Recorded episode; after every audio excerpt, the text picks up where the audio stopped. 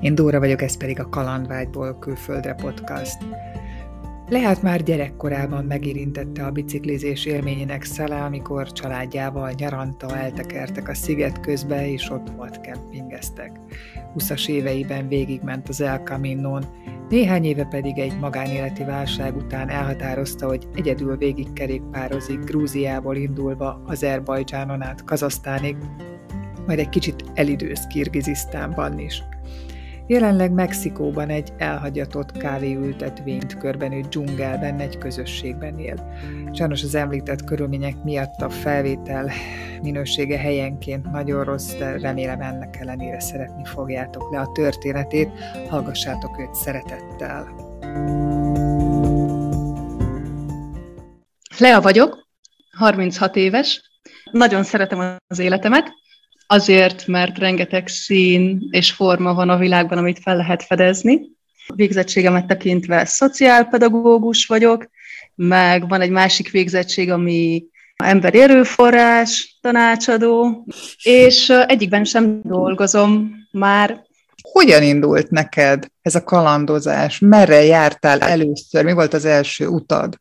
Ha így az elejéről akarom nézni, akkor a, a családommal kezdeném, mert a nyarakat azt mi sziget közben töltöttük vadkempingezéssel, és többször bringatúrával mentünk le oda, Tatabányáról, ami összességében 120 kilométer, és szerintem az adott egy ilyen nagyon jó alapot ahhoz, hogy szeressem azt a fajta életformát, amit most is tudok élni. De igazság szerint ilyen 20 éves korom körül megcsináltam a, az El Camino-t, aztán volt egy párkapcsolatom, és akkor ebben a párkapcsolatban így nagyon sokat túráztunk Albániában, Romániában, voltunk, ilyen hátizsákos túrák, kinaludtunk a hegyekben, Magyarországon és az erdőben tök sokszor.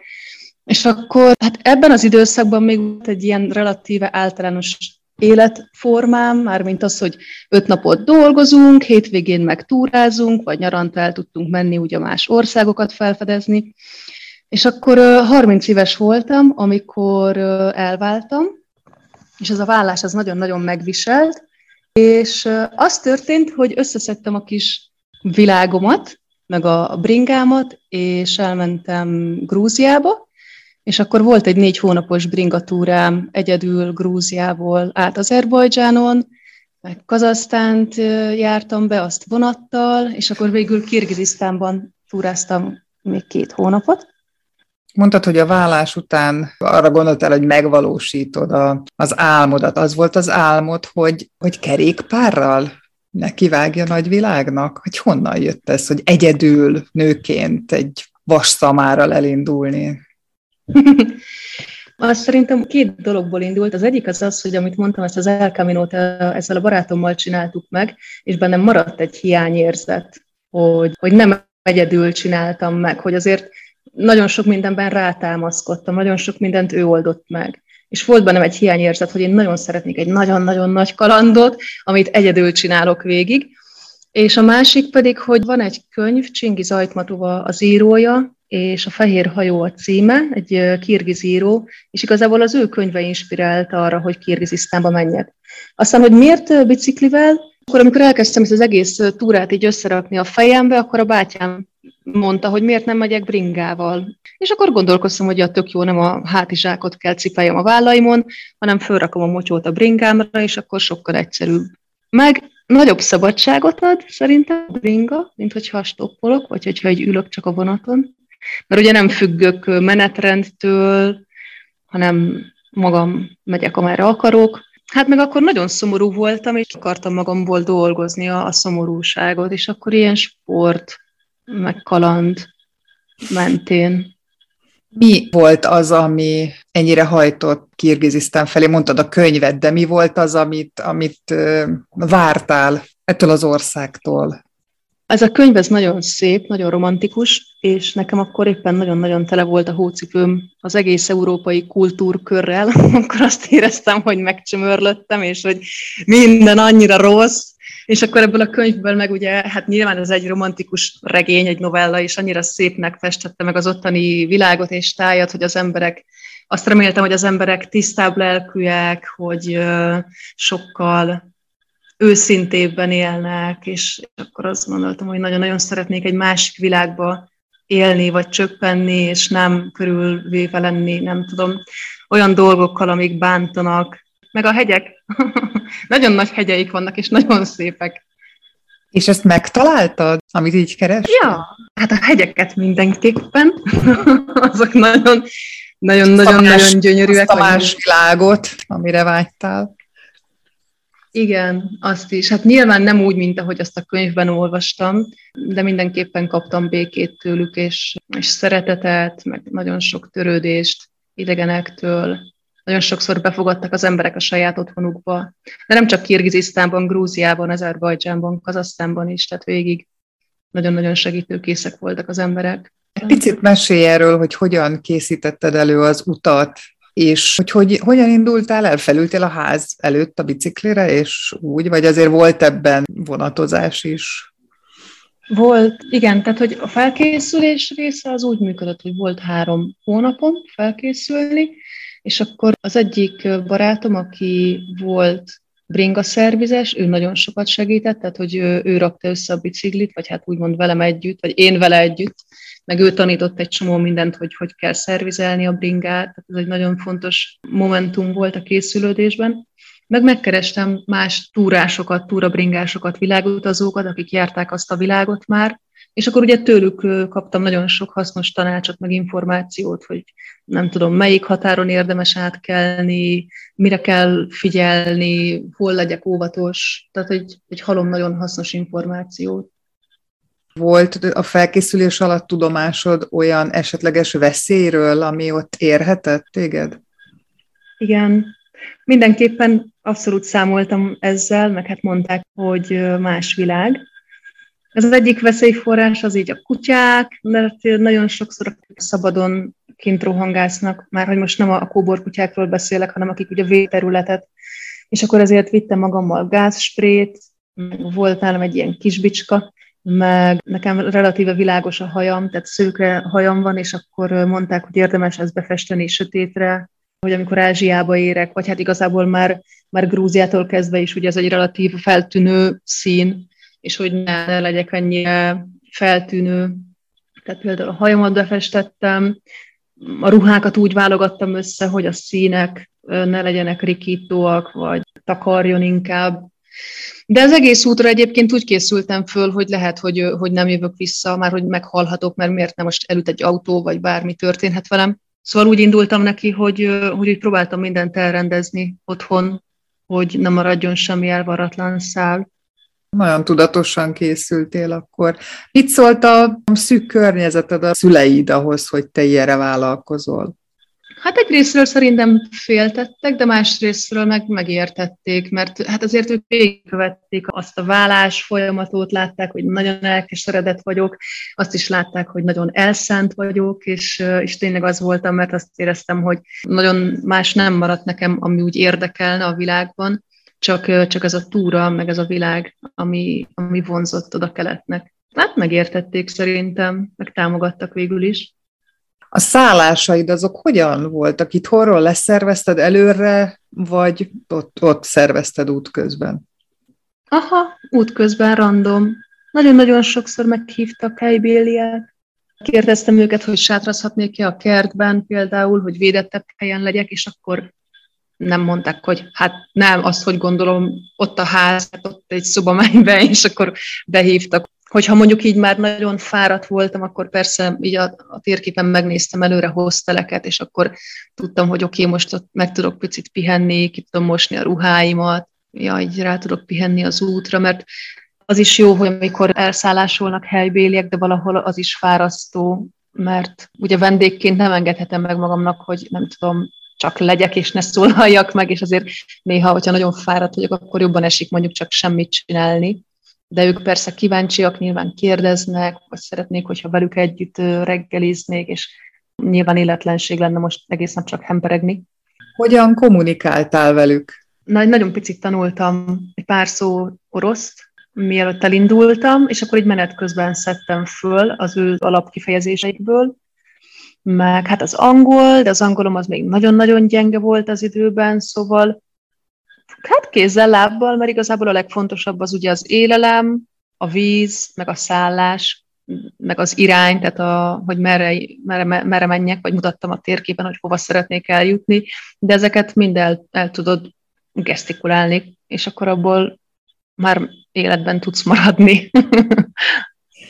Mennyit ültél nyerekben úgy nagyjából egy nap? Most egy átlagot mondani, azt megint csak nem fogok tudni, de az volt, hogy Grúziától Kirgizisztánig összességében tekertem 3000 kilométert, Kazasztánban vonatoztam 3000 kilométert, és akkor ez így mindig változó volt, hogy milyen volt a kedvem, vagy az energiaszintem volt, hogy egy nap alatt letekertem, nem tudom, 170 kilométert, ami egy nagy táv, így kimondva, hogyha bringások ezt hallgatják, csak más az, hogyha az útminőség mondjuk rossz, tehát tele van kátyúval, meg a csomagjaihoz, meg nagyon sokat számít ugye a szintkülönbség, hogy milyen az időjárás, milyen a, a forgalom, tehát hogyha nagyon vad forgalom van azért, az nagyon sok energiát kivesz, hogy koncentrálni kell az autókra, a buszokra, a kamionokra.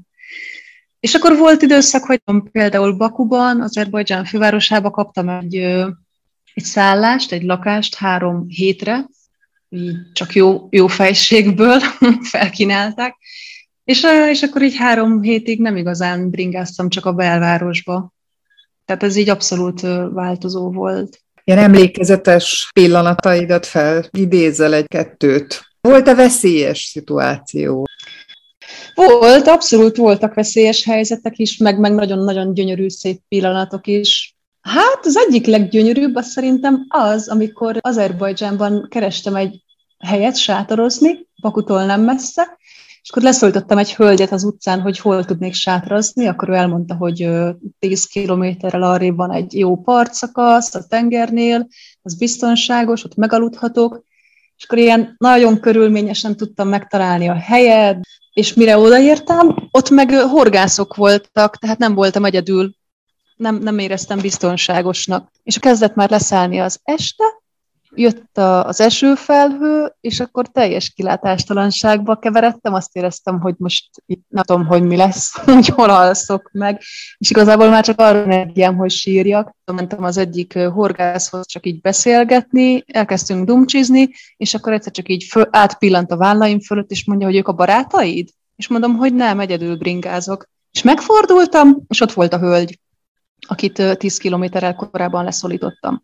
És utánam jöttek, a férjével, és mondták, hogy egész délután a tengerpartot fésülték át, hogy megtaláljanak, és mondták, hogy rájött, hogy nem, nem jó ötlet itt aludni, hogy meghívnak. Az éjszakát azt már, azt már ott töltöttem náluk, úgyhogy nem volt elég helyük, tehát egy ágyban aludtam az anyukával, meg a kislányjal, aki egy, nem tudom, ilyen három-négy év körüli kis csaj, és akkor az nagyon-nagyon megható volt. És egyébként ez a család volt, aki aztán felajánlotta a, a lakásukat a fővárosban, amit éppen felújítottak, senki nem lakta, és akkor odaadták a kulcsot így ismeretlenként. Mentő angyalok. Ja, ja, ja, ja. De hát mit tudom én, volt olyan szituáció is, egy másik országban, egy nagyon közel voltam ahhoz, hogy megerőszakoljanak, és az mondjuk egy nem, nem jó élmény volt. Igazából azon múlott, hogy nem tudom, mi múlott, hogy volt elég lélek jelenlétem, meg erőm, meg nem tudom, mi küzdeni, megsikítani, és akkor jöttek megmenteni. Hát ez kifejezetten rossz élmény volt, de egy csomót tanultam belőle, hogy figyeljek jobban a környezetemre. Hogy érzed, megváltoztatott bármiben téged ez a kaland? Jó, nagyon sok mindenben. Nem, nem igazán voltam bizalmam előtte, nem nagyon mertem belevágni dolgokba, nagyon sokszor kétkedtem saját magamba, meg hát rájöttem, hogy tök sok energiám van, hogy tök sok energiát fel tudok szabadítani. Úgyhogy amikor visszatértem Magyarországra, akkor én éreztem már, hogy nem akarok visszatérni a megszokott életformámhoz. Igazából már a bringatúr alatt azt éreztem, hogy szeretném megkerülni a földet, hogy szeretnék körbe utazni, körbe bringázni, és többet látni és tapasztalni előle. Ez van most? Igen. Akkor ezt is el kell mesélned, hogy mennyi időre rá indultál neki, meg, meg hogy nézett ki az úti terved, és ebből most a megvalósítás az hogyan néz ki? Ezután a bringatúra után éltem egy ideig még Magyarországon, nem is tudom, mennyi, egy, egy év, valahogy így, És az időtájt azt gondoltam, hogy nagyon szeretnék találni egy olyan társadalmat, akik, akik ezen a nagyon fogyasztói életformán már túl vannak, vagy kicsit tudatosabban élik az életüket, de nem a szegénységből fakadóan, hanem mert, mert megtehetik, vagy mert megértik, hogy, hogy ez csak egy formája az életnek, a fogyasztás, de hogy lehet másképp is cselekedni, vagy élni. És akkor az időtájt azt gondoltam, hogy ezt Izlandon fogom megtalálni, mert hogy azt hallottam róluk, már hogy az ő társadalmukról, hogy nagyon közel élnek a természethez, és nagyon együtt élnek vele, ami szerintem így igaz is, de azt láttam, hogy, hogy nagyon erős náluk a, tehát az a klasszikus fogyasztói stílus, ahogy élik az életet. Nyilván nem mindenki, meg ez így nem egy szép dolog általánosítani, de mégis így tapasztaltam, mert hogy aztán 2018-ban kiköltöztem Izlandra, és akkor több mint egy évig kint éltem, és egyébként nagyon imádtam, mert gyönyörű a hely, és, és imádtam az embereket is. De egy ponton túl azt éreztem, hogy ez valahol mégsem az, amit, amit keresek. Úgyhogy amikor befejeztem a, az életet Izlandon, akkor csináltam egy másik bringatúrát, áttekertem Izland felföldjén, ami egy ilyen 200 kilométer hosszú út volt, ha jól emlékszem, és ebben az az érdekes, hogy, a, hogy Izlandnak a, a felföldjén nincsenek települések, egy nagyon különleges hangulatú táj.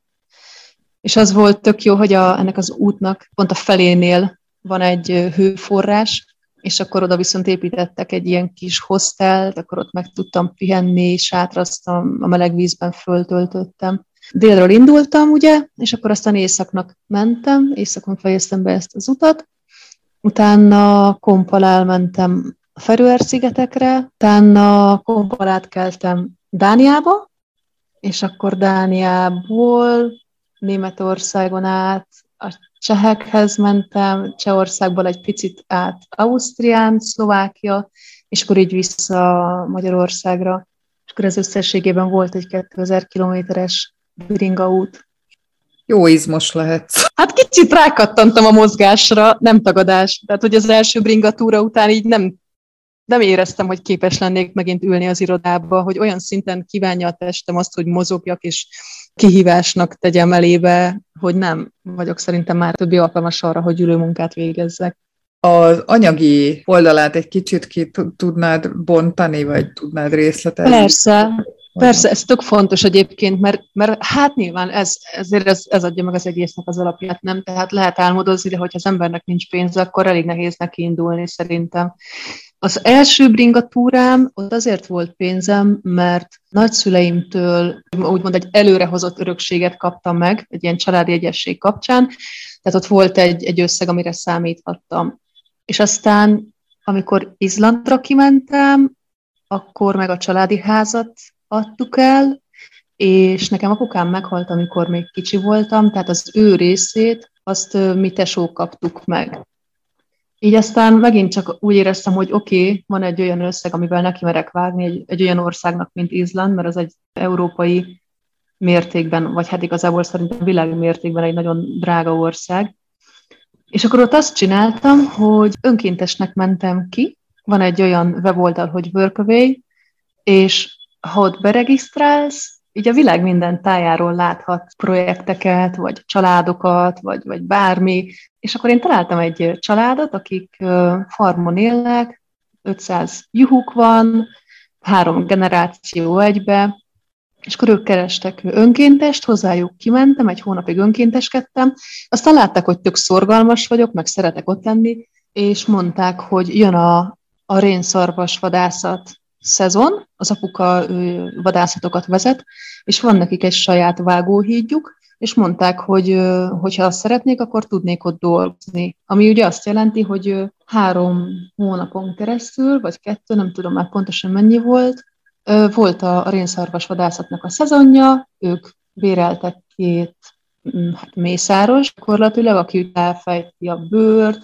kizsigereli őket, és akkor a családdal együtt meg dolgoztunk bent a vágóhídon, nem tudom, a húsokat ledarálni, hát, meg a szerveket így csomagolni, tehát hogy egy ilyen relatíve kemény meló.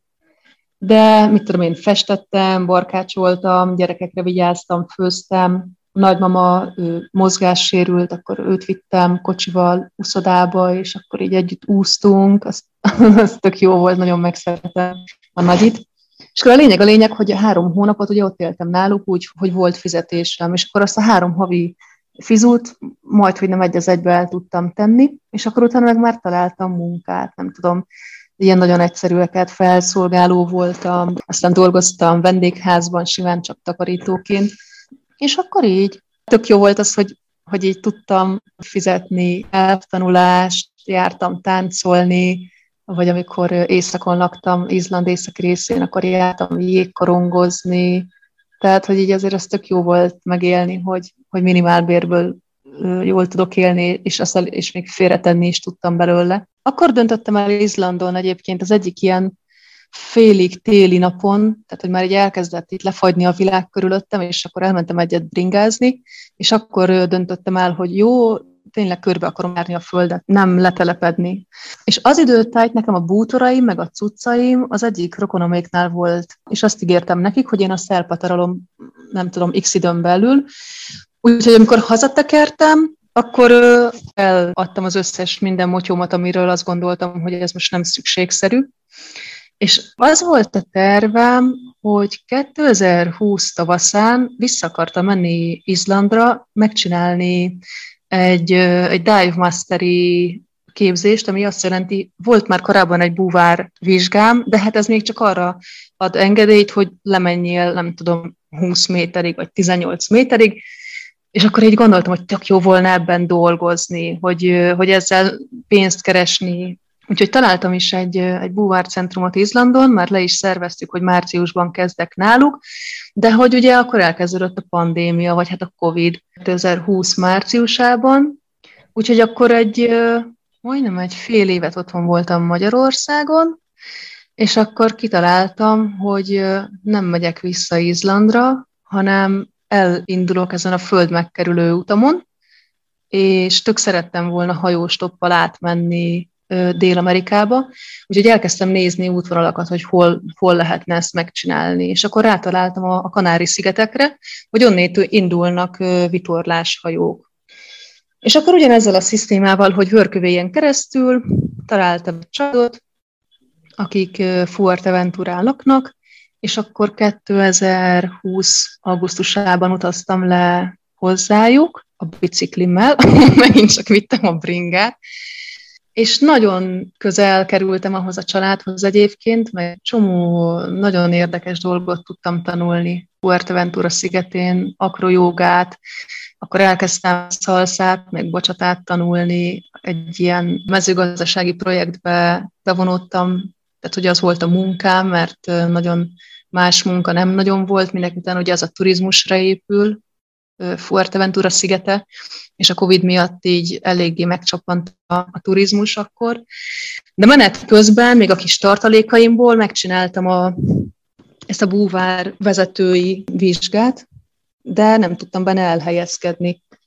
Úgyhogy ja, egy, egy darabig dolgozgattam ebben a mezőgazdasági projektben, akkor később kaptam munkát egy bringaboltban, nem tudom, babysitterkedtem, és akkor így beszéltem más búvár szakemberekkel, vagy hogy mondjam, akik ebben a, ebben a szférában dolgoznak, és akkor az egyik srác azt mondta, hogy menjek tovább, és csinálja meg az oktatói vizsgát is, mert hogyha oktató vagyok, akkor sokkal nagyobb eséllyel kapok munkát.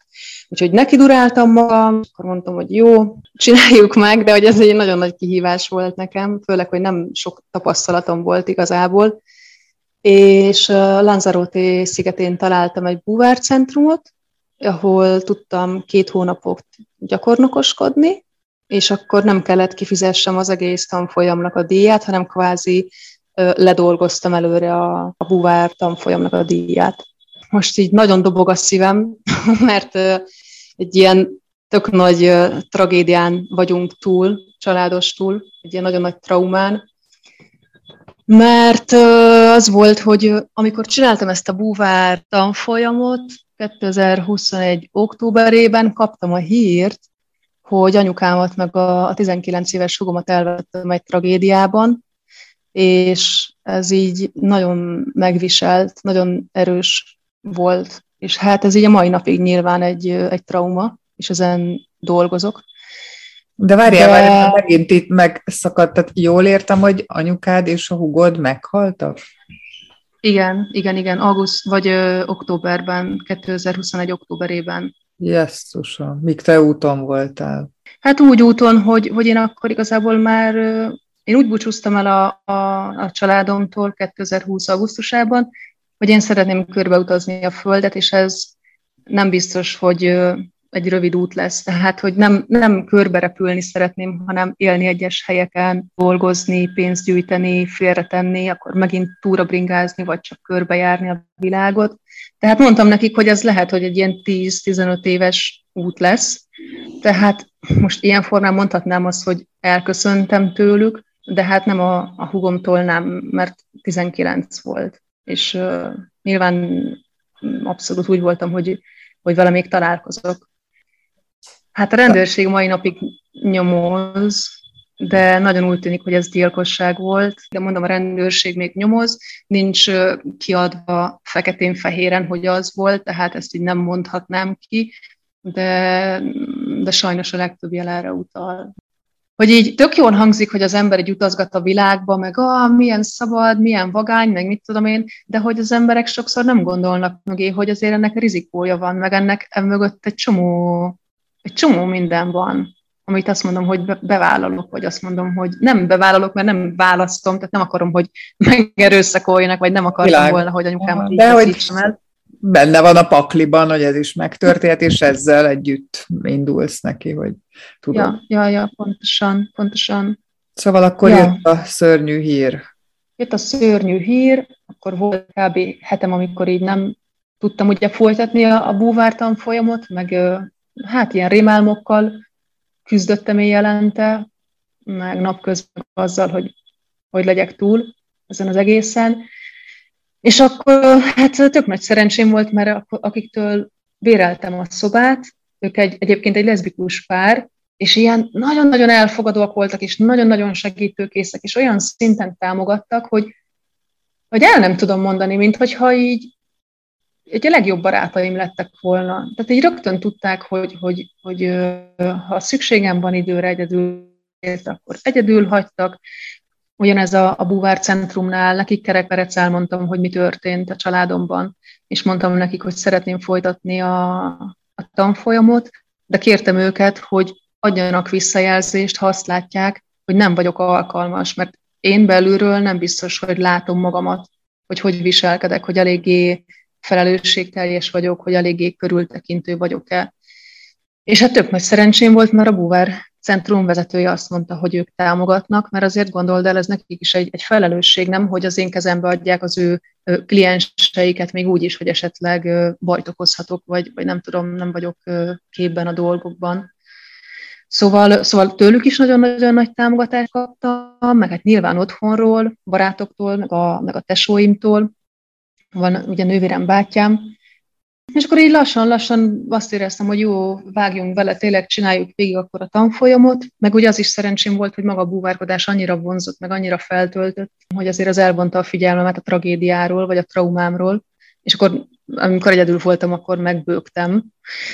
És aztán befejeztem december elején a búvár tanfolyamot, de éreztem, hogy most most így ki kell kapcsoljak. Tehát, hogy most olyan szinten elértem az energiáim végére, olyan szinten az utolsó cseppet is kifacsartam magamból, hogy, hogy most kell tartsak egy szünetet.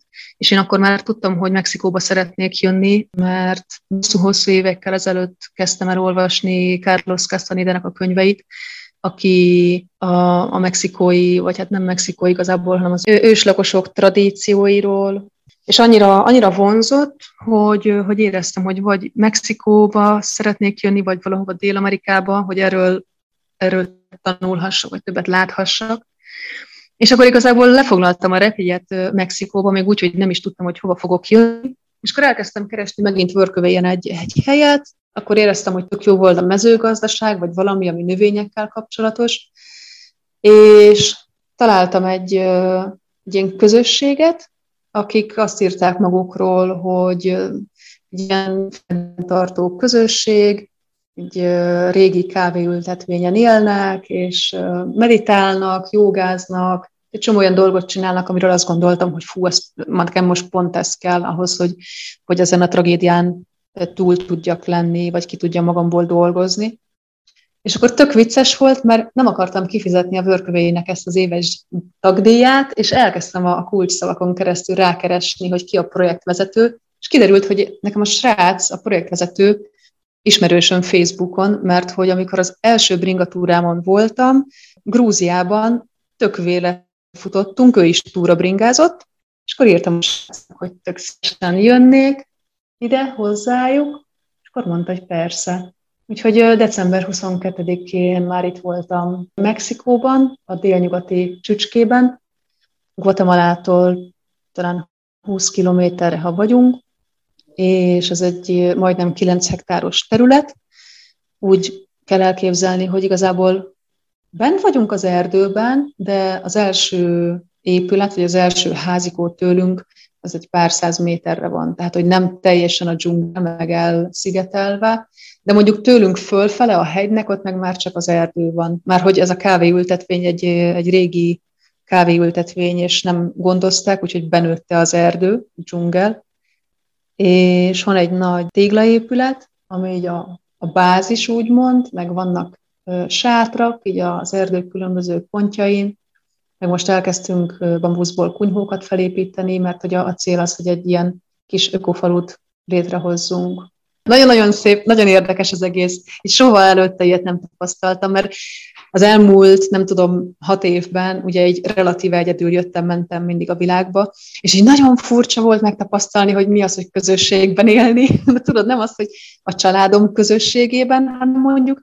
így vadidegenekkel, de mégis nagyon közel egymáshoz, már hogy fizikailag is, mert mondjuk egy ilyen térben alszunk, így az épület tetején, ami körül így nincsenek falak, tehát egy relatíve nyitott tér, de mondjuk ilyen raklapokból összeeszkábált fekhelyek vannak, és akkor ilyen kis függönyszerűségek vannak mm, a fekhelyek között. Tehát, hogy relatíve egy térben alszunk, vagy ami így vicces, hogy ilyen kis potyantós vécénk van, de komposzt vécé, tehát hogy nem úgy, mint mondjuk Magyarországon vannak ezek a vidéki kis pottyantósok, aztán ha megtelik, akkor kiszippantják, hanem, hanem mi magunk takarítjuk ezt ki, és komposztáljuk, meg nincs hűtőnk, hanem van egy ilyen sártéglákból összerakott kis tűzhely, nyílt tűzön főzünk, és akkor mindig annyit, hogy pont elég legyen.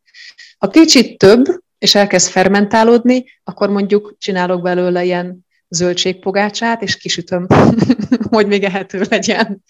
Hihetetlen. Meg... Van szabály itt ebben a kommunában? Van, abszolút, meg valójában ez a szó szerintem nem annyira, tehát kommunát mondok rá, de valójában nem állja maga a helyét, mert nem, nem egy fix közösség vagyunk, hanem van három ember most velem együtt, a, a projektnek ugye a vezetője, az ő barátnője, aki egy mexikói pszichológus lány, meg most már én vagyok ugye a harmadik úgymond főember, de a maradékok, ők mind önkéntesek világutazók, akik hátizsákosok, vagy túrabringások, ugye megállnak, kapcsolódnak a, a projekthez, bedolgoznak egy-két hetet, egy-két hónapot, aztán mennek tovább.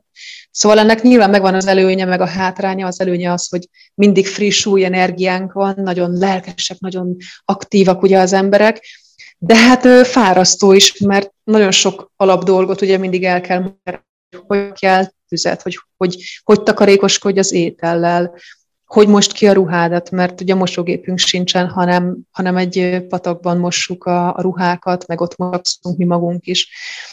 Meg hát nyilván az, hogy közel kerülsz valakihez érzelmileg, és akkor elmegy, vagy megnyílok egy picit, vagy tudunk közösen nem tudom, létezni együtt, és akkor valaki új jön megint. De hát hosszú távon a cél az az, hogy szeretnénk felépíteni egy, egy tényleg egy kommunát, akik életvitelszerűen itt élnek, de továbbra is megtartani azt, hogy világutazókat fogadjunk, meg szeretnénk tartani workshopokat, tehát hogy olyan emberek, akik kíváncsiak erre a fajta életformára, most a legal- legalapabb dolgokra is gondolok, hogy hogy raksz tüzet, hogy főzzél nyílt tüzön, hogy építsél bambuszból kunyhót, amit egyébként még mi sem tudunk, mert hogy javarészt, akik itt vagyunk, mi mind hát, európai fiatalok vagyunk, ilyen 20-30 évesek, most nem tudom, legtöbbjük Nyugat-Európából jött, tehát nem sokszor építettünk bambuszkunyhot még.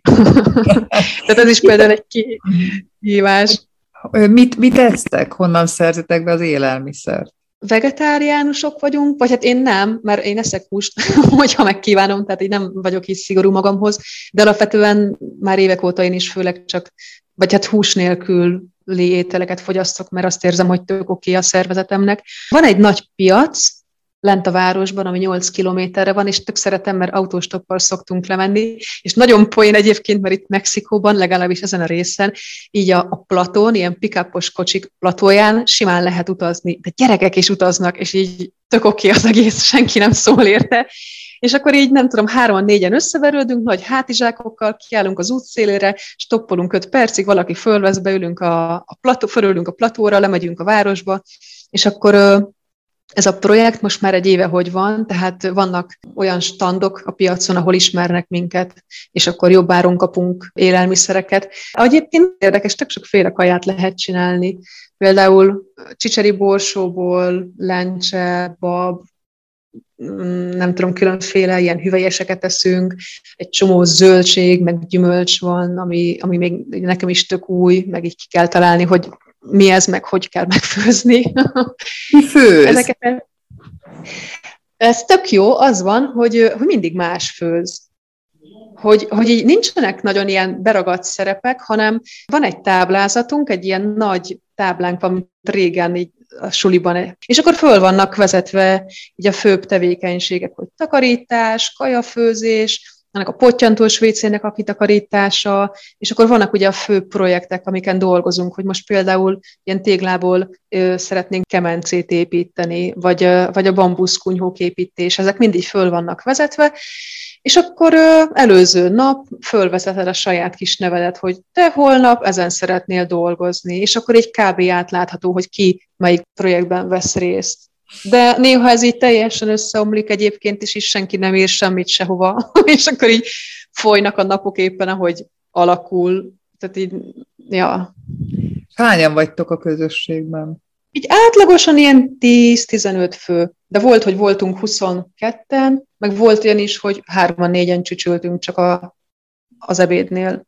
Mondtad, hogy dzsungelben vagytok, nincsenek veszélyes állatok? De, vannak, és egyébként én, én a pókokkal meg vagyok békélve, de a kígyóktól én nagyon féltem, és hát most nem tudom, már így elkezdtem picit megbarátkozni velük, mert most már így láttam többet, és látom, hogy nem agresszívak, tehát most nem oda jönni és csak úgy belém marni, tehát neki is se érdeke, úgymond. De hát mit tudom, én azért így esténként világítok mindig, ha kimegyek pisélni, vagy ilyesmi, hogy így nehogy rálépjek valamire. Mert így egyik nap volt egy ilyen sztori, hogy lementem a, a patakhoz fürdeni, rámesteledett, és akkor vittem a telefonomat, hogy világítsak, és az van, hogy egy ilyen kis ösvény vezet le, és egy nagy szikla van így a, a patakparton, és akkor erre a szikrá, sziklára rá törölközőmet, megfürödtem, már öltözök föl, és utolsó mozdulat, hogy így nyúlnék a törölközőért, és ott volt rajta egy nagyon nagy kígyó. és annyira megjettem, hogy így, mint egy ilyen kotlós tyúk, így elkezdtem totyogni magam alatt, és akkor hátráltam, így világítottam szegény kígyóra, a kígyó is szerintem meg volt zavarodva, mert egy nagy fény, meg hogy most mi történik, de tök cuki volt, mert így a nyelvével tapogatta a, a, törölközőmet, hogy így ő is így érzékelte, hogy valami fura és így próbált leereszkedni, de ugye túl nagy volt a szikla, nem találta a földet, akkor így nem tudom, vagy két-három méterre egy álltam tőle, és mondtam, hogy induljon már el valamelyik irányba, mm. és akkor így szép lassan lekúszott a szikláról, és ugye a patak mentén elindult, én meg a, a szikla túloldalán így, így felsurrantam, aztán elszaladtam, és akkor valaki másnap reggel hozta tánom a törölközőt, hogy szóval valaki lent hagyta, és mondom, hogy igen, én voltam, mert hogy egy kígyó volt rajta. Most jól érzékelem, hogy te itt hosszú távra tervezel maradni? Igen, igen, én, én tök szívesen maradnék legalább egy évet itt. Szerintem tök szép az, ahogy élünk, hogy így próbáljuk leredukálni így a, a műanyag cuccoknak a vásárlását, mert például ha lemegyünk a piacra, akkor ugye mindig viszünk magunkkal műanyag szatyrokat, vagy a zöldséget, gyümölcsöt abba pakoljuk. Nem tudom, igazából tök nomád az, ahogy élünk, meg tök puritán valójában, meg sokszor azért így így ránézek a kezemre, és azt látom, hogy ah, megint csupa mocsak a körmalja, meg van pár pipi, azok mindig telébe szarják a tonácot, akkor én belelépni a tyúkkakába, akkor á, néha így sok az egész. Valójában meg valahol tök jó. Szóval, szóval igen, én szeretnék legalább egy évet itt maradni a projektben, és akkor érezni azt, hogy van egy kis bázisom itt, és akkor innét meg picit tovább nézni Mexikó további területeire, megismerkedni tényleg a, a tradíciókkal, belelátni, nem tudom, hogy növényeket hogy, hogy használnak. Például pár napja volt itt egy hapi, aki hozott valami békának a szárított bőrét, és akkor, hát most meg nem mondom már, hogy mi a békának a neve, de hogy így páran kitalálták, hogy jó, akkor ők ezt most kipróbálják, és akkor bementünk az erdőbe páran, és egy ilyen pipából elszívták ezt a füstöt, ennek a békabőrnek a füstjét gyakorlatilag, és ezzel a mexikói lányjal, meg dobokkal, meg csörgőkkel zenéltünk nekik, és tudod, egy ilyen nagyon érdekes élmény volt mindezt így látni, meg részese lenni, még úgy is, hogy én magam mondjuk ebből nem szívtam, de hogy, de hogy volt valami nagyon mély, nagyon érdekes hangulata ennek az egésznek. Ilyen életre vágytál akkor, amikor érezted, hogy el kell indulnod, és meg kell valósítani az álmodat? Tudod, mikor éreztem ezt? Amikor visszajöttem az első bringatúráról. Igen. Akkor, akkor éreztem azt, hogy ú, tök jó volna találni társadalmat, akik így, akik így élnek igazából, ahogy most mi élünk, ami persze most az így nagyon elnagyolt, mert sokszor baromira érzem azt, hogy egoista vagyok, vagy elegem van az egészből, vagy így ki nem állhatom az embereket magam körül, mert így a, a privát szféra az teljesen megváltozik, tehát így mindig minden szem előtt van, hogy mikor megyek WC-re, hogy ha én kimegyek mondjuk a, a, az étteremben, és nem velük együtt teszek, és akkor rákérdeznek, hogy na, és milyen volt a hal, és ez a hagyjatok békén, nem akarok beszélni róla. De tudod, hogy így Szóval ez például nyilván nehéz, vagy az, hogy így kinek mi az elképzelése például egy bambuszkunyhó felépítéséről, és akkor ilyen messze menő vitákba folyunk, hogy annak a lécnek hogy kéne állni, a milyen szögben. Tehát ez mondjuk nyilván nem a jó része. De nekem nagyon tetszik az, hogy, hogy egy csomó olyan dologra van energiák, meg kedvünk, ami sokkal, nem tudom, egy ilyen lassabb lüktetésű dolog, mint az, hogy rohangászni, nem tudom, egyik villamostól a másikig, vagy ruhákat vadászni, mert kopott a ruhám, és így azzal már ciki bemenni a boltba. Szóval nekem ez mondjuk most itt tök jól esik itt mindezt megtapasztalni, de nem azt mondom, hogy itt akarok örökké élni, mert azt is érzem, hogy még egy csomó minden más is vonz, amit így látnék, megélnék, és az vélhetőleg a civilizációhoz, mármint egy civilizált életformához fog kapcsolódni, vagy inkább mondom, hogy urbanizált életformához. Szóval, hát jó, állomás szerintem ez itt.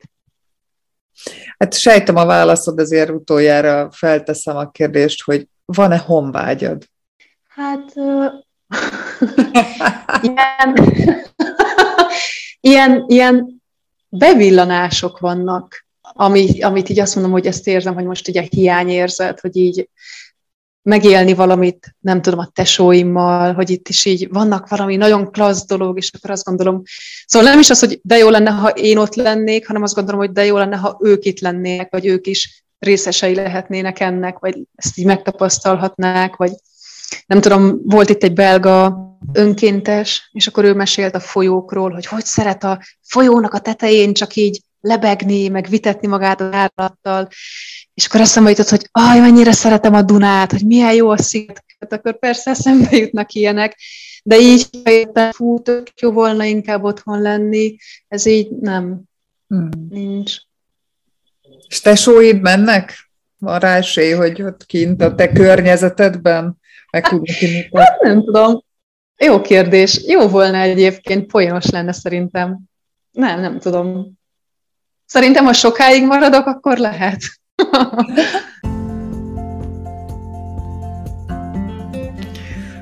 Köszönöm, hogy meghallgattad le a történetét, és remélem, hogy tetszett. Ha nem szeretnél lemaradni a következő adásokról, akkor mindenképpen iratkozz fel a csatornára. thank you